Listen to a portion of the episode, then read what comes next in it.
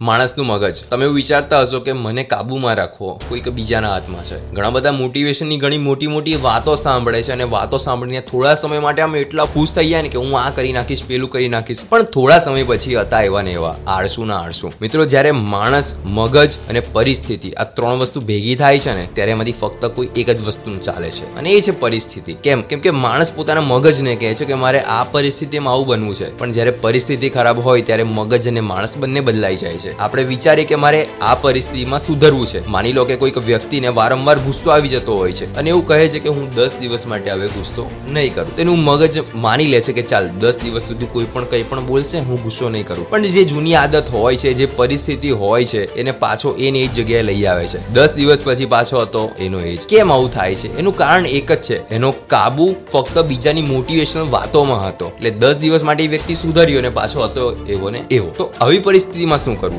મગજ તમારું છે, શરીર તમારું છે, વિચારો તમારા છે, તો એનો કંટ્રોલ પણ તમારા હાથમાં જ હોવો જોઈએ. શું કામ બીજાની મોટી મોટી મોટિવેશનની વાતો સાંભળીને એટલા બધા ખુશ થઈ જાઓ છો કે પોતાના મગજનો કંટ્રોલ થોડા દિવસ માટે એ બીજાની વાતો મને આપી દો છો? તો જો એ જ કંટ્રોલ તમે પોતાના મગજ પર રાખતા હોય, તો એ દસ દિવસના દસ વર્ષ પણ નીકળી જશે. તો હા, જેટલાને આવો પ્રોબ્લેમ હોય કે પોતાનો કંટ્રોલ પોતાની જાત પર નથી રહેતો અને મોટિવેશનલ વાતો સાંભળીને થોડા સમય માટે ખુશ થઈ જતા હોય છે, એ પોતાની જાતને એટલો જ સવાલ પૂછજો. જો મને બીજા કોઈની મોટિવેશનની વાતો મને કંટ્રોલ કરી શકતી હોય, તો બીજી કોઈ રીતે પણ બીજો કોઈ માણસ મને કંટ્રોલ કરી શકે છે. તો શું તમને ખરેખર બીજા કોઈની હાથની કટપુતળી, એટલે કે જે તમને નચાવે એવા બનવાનું વિચાર છે? કોઈ માણસને કોઈના હાથની કટપુતળી બનવાનું નહીં ગમે. વિચારો, શાંતિથી વિચારો, પોતાની જાતને પૂછો કે શું ખરેખર હું સુધરવા માંગુ છું? તે બીજાના કહેવા પર સુધરવા માંગુ છું કે પોતાની જાત પર ગર્વ છે કે પોતાની જાતને કહીશ, મારે સુધરવું છે? સાંભળતા દિલ્હી વાતો with Yogesh Prajapati.